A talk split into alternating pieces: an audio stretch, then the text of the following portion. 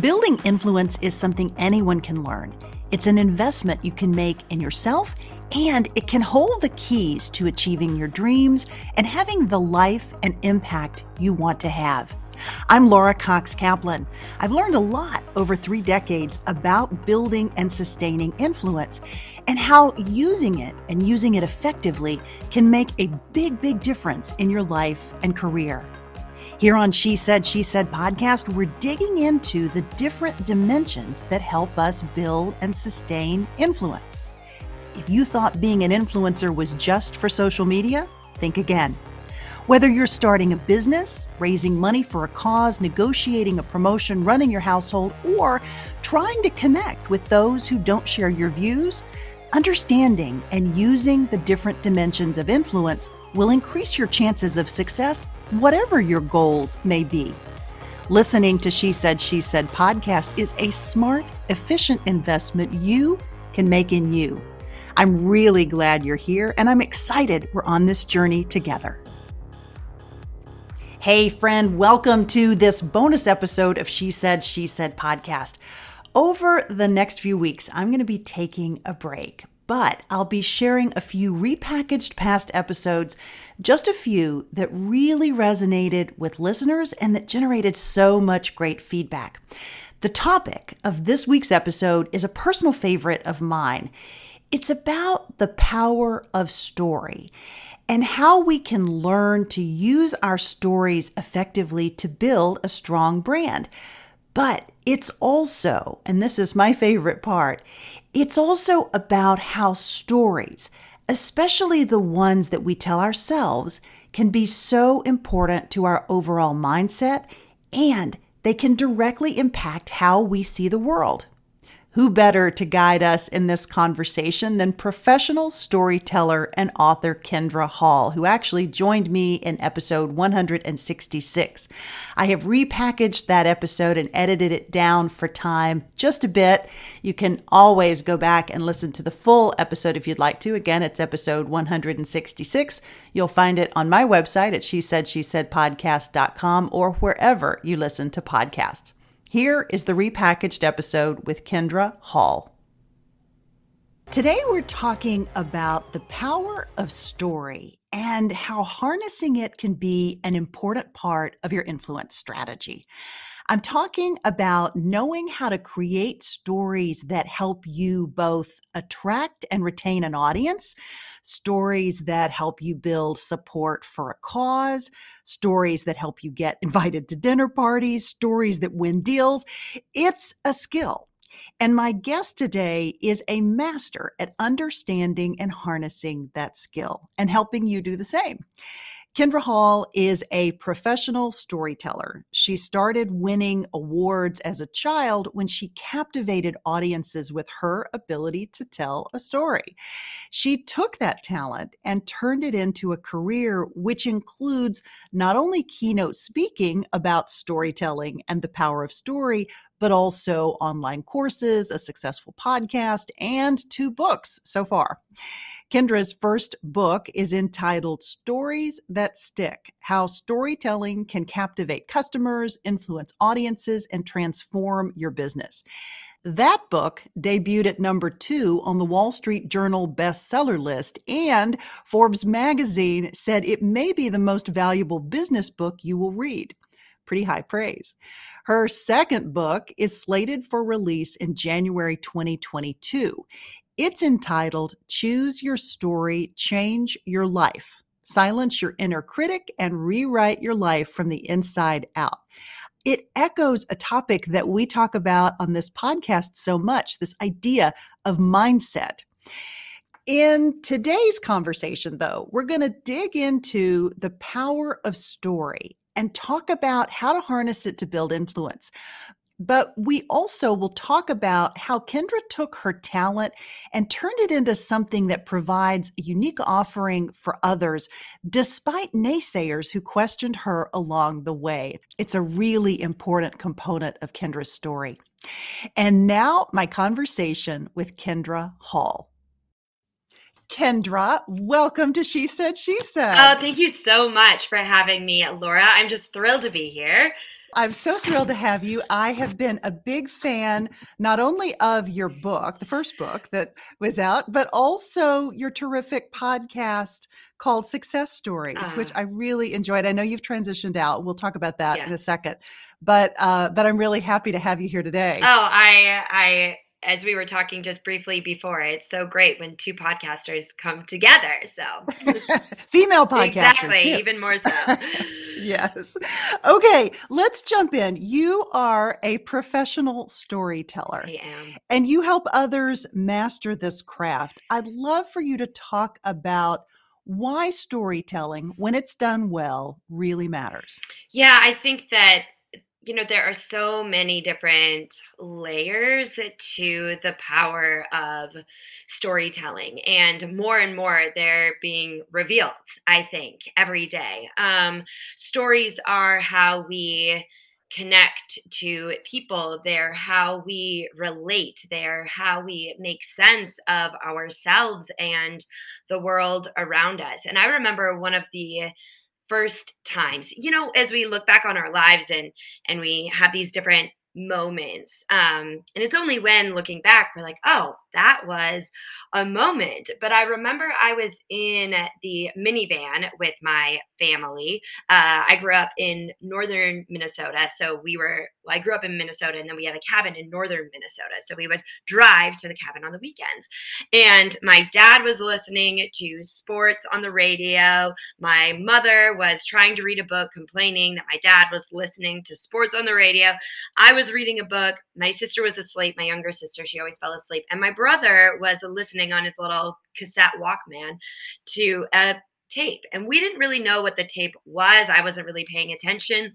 Um, but he just kept laughing out loud intermittently throughout the car ride. And I'm an older sister. I'm annoyed by this. I'm like, why does this kid keep laughing?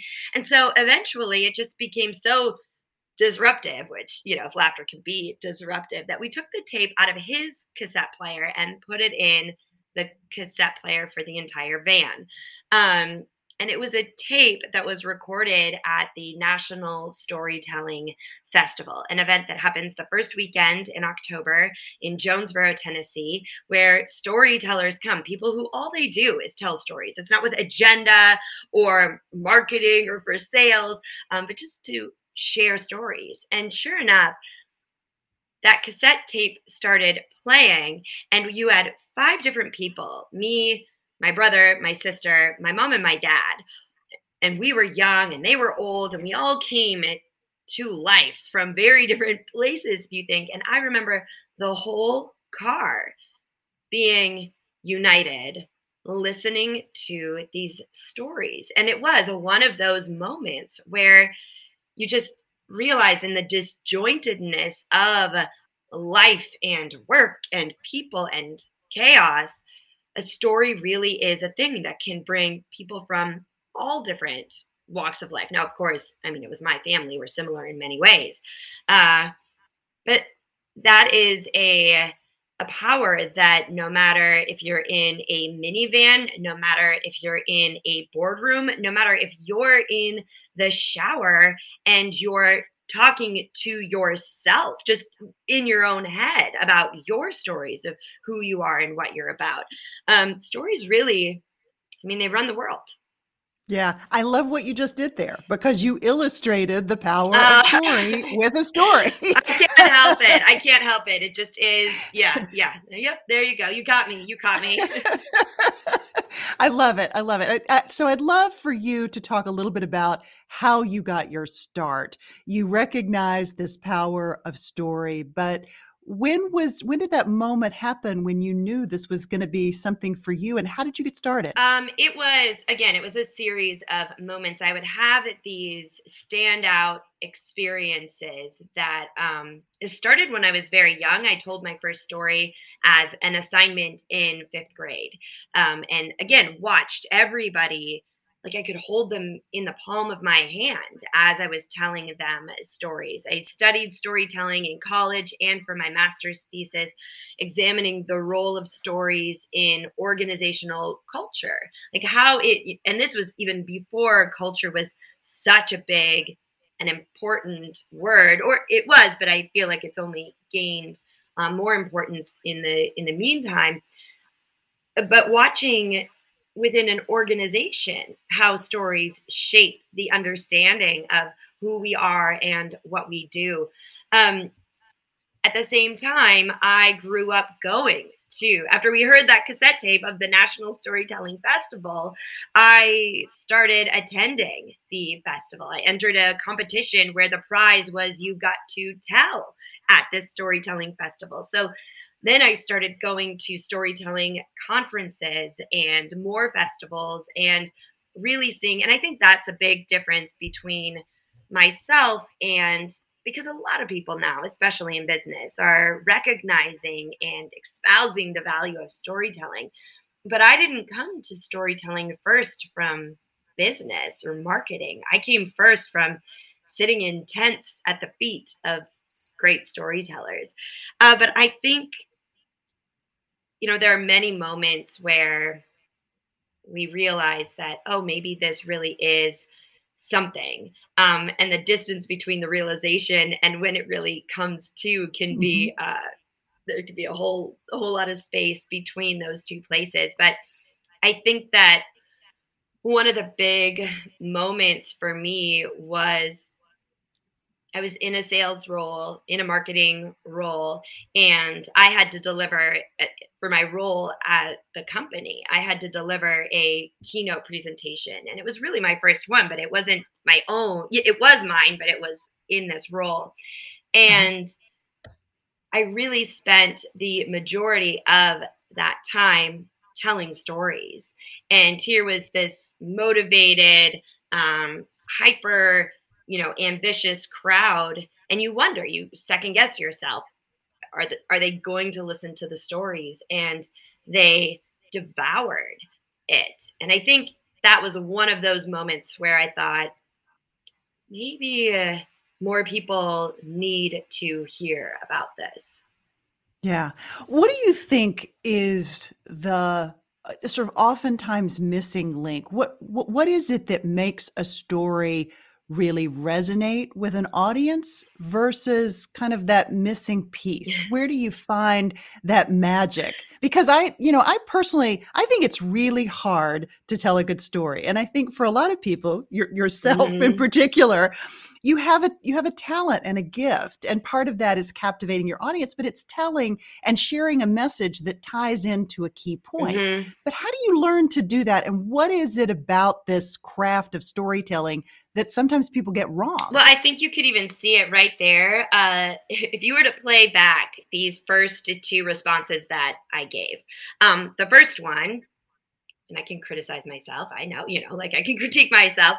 Uh, the, I think you did great. Well, so, so the first one, the first one, I told a story and I mm-hmm. told about the minivan and what we were feeling and what was happening. And my guess is, Laura, you were, and the listeners too, you were in a mini. Were you sitting in the minivan with me? Were you for sure? You were picturing. So, so that, so, so, and what I'm to answer your question, so that was a story. Then, if you were to go back and listen to my response to your second question, when you were asking, you know, when did you really get started? I kind of, I didn't tell a story. I told like maybe a mini, like a, like the beginning of a story where I was tell, giving a keynote at a sales conference, but I didn't like you probably weren't in the audience with me or on the stage with me, and I I talked about that I had these different credentials and this fascination. So so that's where people go wrong is mm-hmm. it, but but an average person would say that that second response I gave was, "Oh, she was telling her story." No, I wasn't. I was just telling you about me. But you're mm-hmm. not going to remember that answer the same way you remembered my first answer. And, and that's where people miss it is they don't tell a story. So let me can I share with you another story? Yes, please. Just last night, I um, had the opportunity to go see this show on Broadway called Freestyle Love Supreme, and basically, it is a musical improv. It was started by Lin Manuel Miranda. And they use the audience. You yell out words, and then the actors and musicians on stage act it all out. Well, at one point in the show, they call out to the audience and they say, give us a word. Um, we need a word of something that you cannot live without, something that just you love, like is a part of your life. Now, this is coupled with a couple exercises before that. They were like, What are the things that are really bothering you right now? And one woman yelled out, Fake pockets, which women, right? Like, what? and so they did this whole skit about fake pockets, which was hilarious and amazing. Yes. Okay. Time it was supposed to be something you can't live without. And the audience yelled things like money, which they thought was funny, chocolate, uh, you know, there was like affection. They started yelling things out. And someone up in the mezzanine from the back yelled storytelling. And I was there with my girlfriends and they all, you know, and they all like start elbowing me. And I'm like, I I didn't I have nothing to do with this and then so then the actors choose one of the words so they could have chosen uh, money. They could have chosen chocolate and but the one woman said i want to do i'm choosing storytelling. And so then she starts they they they make up this song. So there are three actors on stage. The first actor well, the first actor tells a story in musical form. He's rapping it about his family being in San Francisco while he's here on Broadway, and how every night when the show ends, he races to the dressing room because it's earlier there to read them a to read his daughters a book over FaceTime. And now they've actually moved to New York, but they're trying to get adjusted and they miss their friends and and this whole and so it has you're picturing the daughters, you're you're picturing him backstage reading the book, you're and then the other two and so it was just right like i can almost right. i could recite it back to you. Um, the other two did a great job. However what they said the first said i want to hear the stories from my grandparents. I want to be able to tell the stories from where i came from talking about storytelling. And mm-hmm. then the third actor all he just kept saying is i'm telling my story. This is my story. This is my story. But just saying you're telling a story isn't telling a story. Now, right. they so so again, that's that's the difference. Is yeah. is where people get it wrong is they think they're telling a story because they say I am telling a story. Um, yeah. But there, there is. There's more to it. It needs those. And in stories that stick, I talk about the four key components that make a story great and it's having identifiable characters which in all of the in the two story examples that i gave you um, my own story in the van and the story of the guy on stage like you were picturing his daughters and you're hearing this secondhand from me like i'm right. barely i'm trying to remember what he said last night but i i can i can it needs uh, so identifiable characters authentic emotion there needs to be Im- real emotion in it, um, a moment, uh, an opportunity for the listener to see themselves in the story, and then to drive it home um, very specific details. So even me describing the cassette tape. Um, the Walkman. You were probably picturing that. The mm-hmm. gentleman on stage last night said the title of the book that he was reading to his daughters. Now, I distinctly realized that his daughters are a different age than my kids because it was the title of a book that I don't know. But other people were laughing about it because they have kids that age and they're all reading that book to their kids. Long answer, but hopefully that helps to illustrate the, the biggest missed opportunity. Completely, completely. I think it's the perfect illustration. I absolutely love it. Okay, so this season on She Said, She Said podcast, we're doing a deep dive into the levers that help us build influence. Mm. And storytelling, I think, is a one of the perfect elements of this idea of how we build influence. But I'd love for you to talk a little bit about how you see that connection between personal influence and storytelling. Mm. I mean, I think that because stories are programmed into who we are as humans. They are the most powerful and at the same time when used for good um, and not lying. Okay, so storytelling is not lying. Okay, it's not right. making things up, um, but also the most authentic. Um, if you think about the people that you are influenced most by, they are people that you feel like you know. And when we feel like we know someone, we trust them or we don't. But if it's, you know, let's go down the path of we feel like we trust them, we feel like we like them more, we can relate to them. And that that is all those are necessary ingredients for influence. So in terms of outward influence, storytelling is is an obvious choice. Additionally, I think some of the most, especially for women, the most important people we need to influence are ourselves and and, and to like influence us to to take that risk or to to move in this direction or to you know like like how do we it, it need like it influ- internal influence is equally as important because if you aren't fully influenced by your own personal power and who you are and and what you're here to do outside of anyone else um how can you ever effectively influence outwardly so so i've found the personal influence the internal influence is a journey um for certain just like most things are but that's what I would say how storytelling is important on those two very different but equally as essential levels. Yeah, I I I love that and it it obviously takes us into your second book. Choose your story, change your life, yeah. which I want to talk about in a second, but it but it's it's a really interesting lead up to that idea of the of, you know leading to the stories that we tell ourselves. Yeah.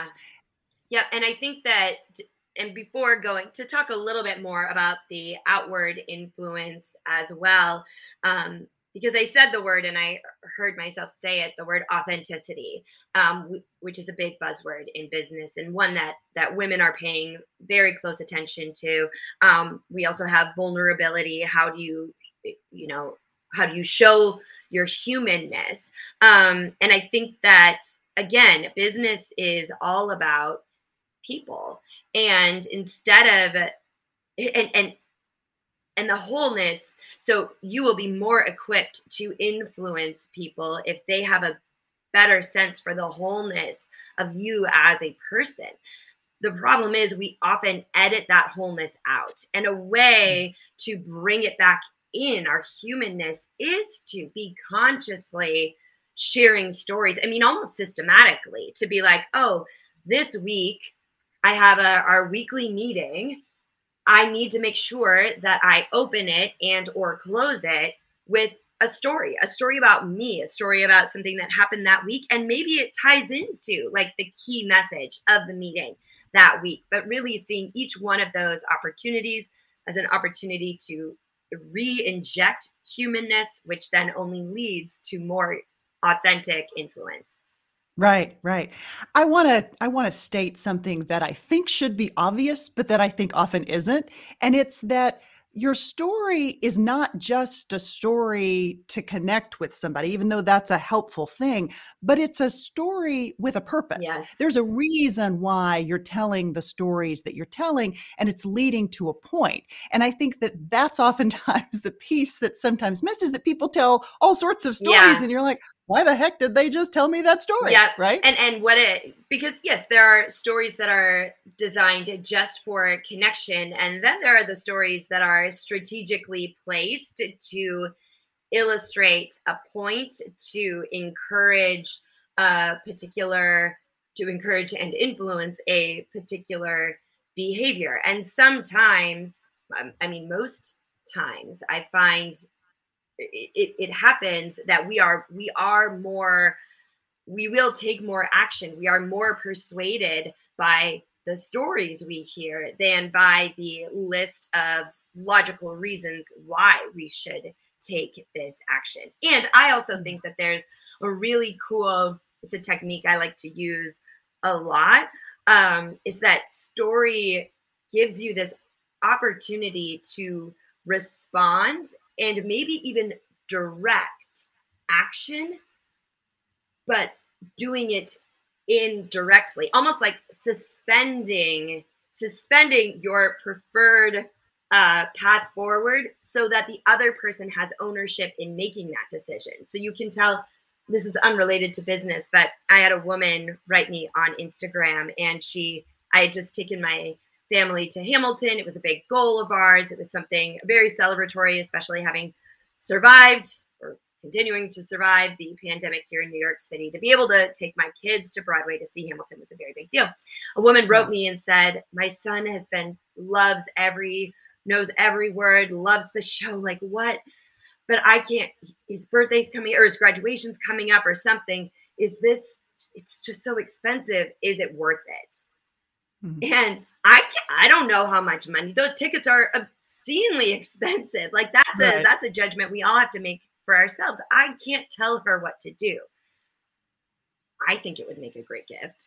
Um, so instead, I wrote back with a story of a time in high school someone gifted me tickets to the show that I knew every word to. It was Rent. Um, uh-huh. And that I still remember exactly what it looked like, what it felt like to be sitting in that theater when the curtains opened. And it's something yeah. I will never forget. And the gratitude is still tip of tongue. So there, right there, I didn't say go buy the tickets. I was like, I can't tell you whether or not you should buy the tickets. Here's a story. And she was yeah. like, "Oh my gosh!" And I think she probably went and bought the tickets. oh, I love yeah. that! I love that! I love that! I think it's worth it too. but you're right; it it's is also expensive. on Disney Plus. So there you go. so I, I I would love for you to talk a little bit about the process that you go through and you mentioned this a couple minutes ago talking about the importance of reflection as you think about your stories right what's your process for developing stories and thinking sort of thinking through those points and generating that material that you can pull from what kind of process do you go through for that? Um it, for me it varies. I am constantly um right now a lot of what i'm doing is watching the stories that are that are happening um, right in front of me. So there, you really have two options when it comes to story materials stories that happened in the past and you remember them or stories that are happening right here in front of you and you notice them. So actually that story about the show i went to last night i just remembered it when i woke up and like jotted down freestyle love supreme. Two people didn't tell a story one person did and i have a little notebook that i just like keep i keep my little stories in. So so that that's there's one side of it where it's having stories available. Um and and in terms of the story process i often think about like what is the theme? If i need a particular story for something what is the mm-hmm. message i want to deliver and then what is a story I could tell to illustrate that message? So it's that combination. And remember, it's finding the stories, uh, an event that has it, that there's a moment, that there's characters, that there are emotions. And sometimes it's harder to find than others. Um, I was actually just looking for a story, trying to find a story just earlier today. And I went out to the living room and I said to my husband, Hey, I need a story about this. And I'm drawing a blank because a lot of times our stories don't sound like stories to us. They just sound like life. Right. So we right. don't see them for distill and, and if that can happen to me as the person who's a professional storyteller. it could certainly happen to you, but I went out to get kind of that outside perspective. And I said, What are, and then he gave me he gave me a few ideas. And it was like, okay, now I can go back and find like specific moments, specific events in my life to use as stories. Mm-hmm, mm-hmm. I love that. Um, I, I, think that's great. You also do an amazing job on your Instagram. You're Kindra with an I, K I N D R A Hall on Instagram. You do a great job of illustrating this power of story through your Instagram where you're telling little vignettes with some regularity. And I, I love that. I think that's how I originally found you. And then I found success stories. But I would urge folks listening to take a look at Kindra's Instagram because it's really, it's really terrific. Okay. So let's talk a little bit about building a career as a storyteller. And I've heard you talk about the fact that when you first thought about making this a career, there were lots of people who second guessed you. Well, is that really a real thing? And, um, yeah. you know, how do you how do you is this a real job how did you deal with that second guessing as you were trying to get your start i mean i don't think second guessing is easy for anyone you know when you're second guessed about something especially when you know, when you're just, when I was just getting started, I didn't know for sure. Like I was making it up. I, I didn't, I didn't know. And so, um, so it was, it was hard. I remember at the time uh, when these, so I had left my job. My plan was to start this company for storytelling, but I didn't really know what it was going to be or what was going to happen. And then a week after I quit my job, I found out I was pregnant. Um, and of course, we were delighted, but it kind of meant then that my made up job would the baby took all of that brain. I mean, my son, my firstborn, is brilliant. I think he stole it from me. Like now that I think about it, I'm like, you took that because here I was, like I wasn't working and I was trying to figure out. So it went through so many different iterations. Um, and then when I finally, then I had a second child, and and then I wrote a book of stories, and then you know I was trying to find my way. And then I mm-hmm. finally decided that I was going to teach people how to do storytelling. And yes, I had friends come and say, Who's going to buy that? Like, what even is that? And I think that, um, I think that what I did, and this is something that I recommend to everyone, is I didn't know if it was going to work or not, but I was very aware. So, two things. Number one, in those moments of self doubt, um, I would go back and very consciously look at my life and pull up some of those very key moments that sometimes just get lost in the, you know, they, they aren't key unless you identify them or peg them or choose them as key right, stories. Right. But like the time that I told a story on a whim for a talent show for the Minnesota State Fair talent show and ended up making it to the final round and was telling a fairy tale to 15,000 people. Like, and got second place because I went a little over time. I do that from time to time. Um, or like the that my boss at the Outback Steakhouse when I was in college, who was just this like hot-headed Costa Rican guy found out that I did this storytelling thing. And then he would have me tell stories to his key guests, which were the movers and shakers of Fargo, North Dakota, because the Outback Steakhouse was the fanciest restaurant there was. He would have me go to the tables while I was wait, have somebody else bring the Diet Coke to my table and have me tell stories in the Outback. Like there have been, I, and those are just, there have been time after time after time happenings in my life. And I think anybody, if you were to look back over the course of your life and look for these and see them as stories, that it was like, this was destined to be. Like, this is, and I'm a big believer in destiny and like, and trying to find your way there. And these were the, in the new book, I call them the, the, the bricks on my yellow brick road to whatever this emerald city was for me. And so I would tell myself these stories of, listen, I don't know where, I don't know how much farther I have to go to the emerald city. I'm not even really sure what it looks like or who's there, how yeah. to get in. But I have these stories that are showing me that this is the path I'm supposed to be on. Um, so that was a key thing. And I think that's really mm-hmm. important anytime you're facing self doubt or you're trying to build confidence, kind of like Dorothy in her shoes. Like it's in you already. You just have yeah. to choose to see it for that. And then the second thing that I I feel like I've always been pretty good at, we all have our moments. I mean, 2020 being one of them, is um, understanding these pauses, these questions, these, is that really going to work? Um, as the middle of the story. Mm. Like, and what if you did just stop reading in the middle and you're like, I don't know how that's gonna like, don't you don't you want to see? And yeah, the middle is the part where you're like, where you you you want it to you want it to you want to see what happens next.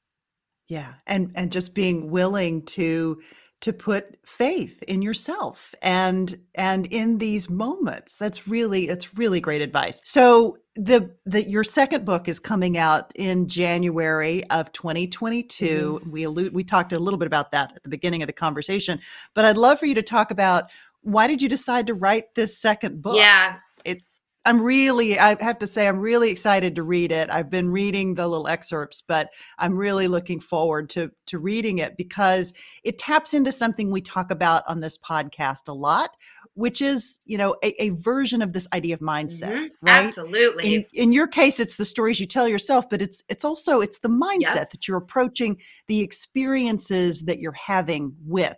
So, talk about why this book. When, when, was that moment where you're like, okay, this is the book I have to write? You next? know, it's funny that you ask because the book I planned to write next, it, that seemed like a very natural progression as I was had released stories that stick and you know you're when you're a writer you start thinking about what's next and i kind of my thought was that i would write um, stories that stick but like the leader like a more mm-hmm. like more in depth on leadership or even women and like how mm-hmm. women mm-hmm. professional women can use stories that's what logically made the most sense but i started to notice even when i was on stage or when i was posting on instagram or whenever i would talk about this idea of watching the stories i'm telling myself or you know making different choices in what stories i tell to help get me through a particular barrier or um, a limiting belief that